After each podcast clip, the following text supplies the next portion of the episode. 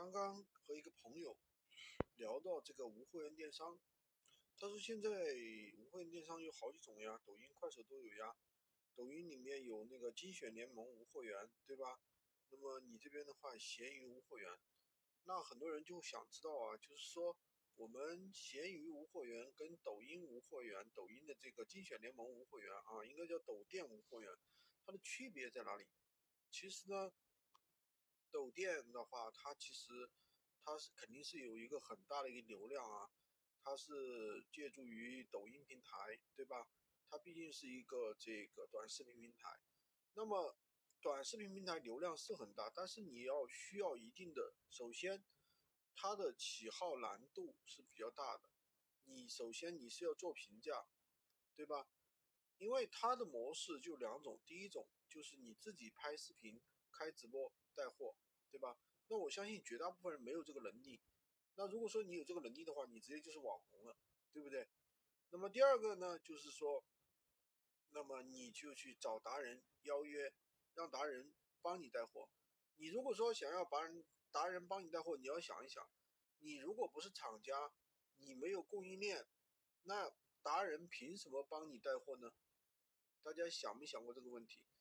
达人为什么要帮你带货？你供你不是供应链，那么很简单，你是不是就没有价格优势，对吧？而且你的评分就不会高，对吧？你发货之后，那有可能因为抖音、抖店的话，它肯定是看见你评分来的，你评分越高的话，那么就越容易被人来去从你这里啊来来拿货，对不对？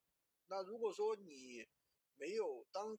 刚开始评分很低，如果说你是做的无货源，你从 PCC 或者其他地方拿货，那你的第一，你的产品品质是没法控制的；第二个，你的发货是不是也没办法控制？那你这样的话就会存在什么问题呢？呃，就是你的评分不会高，对吧？那么有的人可能说，哎，我去补单，补单也没有那么容易啊。你补单的话，那么像。抖店的话，这边的话，对于抖音的话，这边对于补单的话，审查是比较严的啊，审查是比较严的。你去做一下的话，肯定会怎么样呢？很多，我一个朋友说，很多真实的单都被抖音删掉了。那么反而我们来看闲鱼呢，闲鱼确实没有。目前来说，如果说你作为个体去做，那么闲鱼它体现的是什么呢？平均原则，每个人都有饭吃，但是呢，不可能有人做的特别大。就是比如说，我一个账号做的特别大，一个月达到几十万的销量呀，达到几十万的营业呃纯利润啊，不可能的，不现实的。但是呢，它是比比较平均化的，不是像有的人，对吧？你比如说你去做抖音，就有可能做不起来呀，因为它是需要很多技术的，而且它还是用用电脑的，对不对？比如说你去代拍单的话，你肯定是用电脑的呀，不可能像。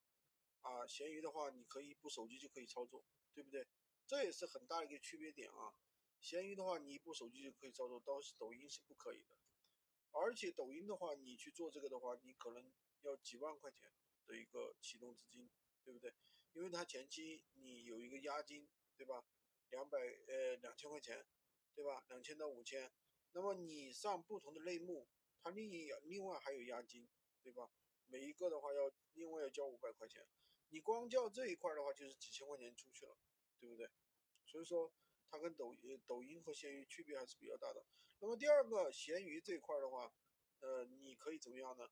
比如说，你可以成交一些大单，对吧？成交一些大单，成交一些批发单，对吧？但是闲抖音那边呢是没有没有的。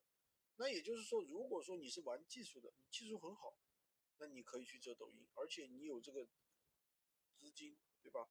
那如果说你没有这些东西，你是一个纯小白的一个，就想简简单单做点副业，那你还是选择老老实实的选择闲鱼。虽然说它的天花板确实比较低，但是它的门槛也比较低啊，对不对？这就是我想说的。喜欢金哥的可以关注我，订阅我的专辑，当然也可以加我的微，在我的头像旁边获取闲鱼快速上手笔。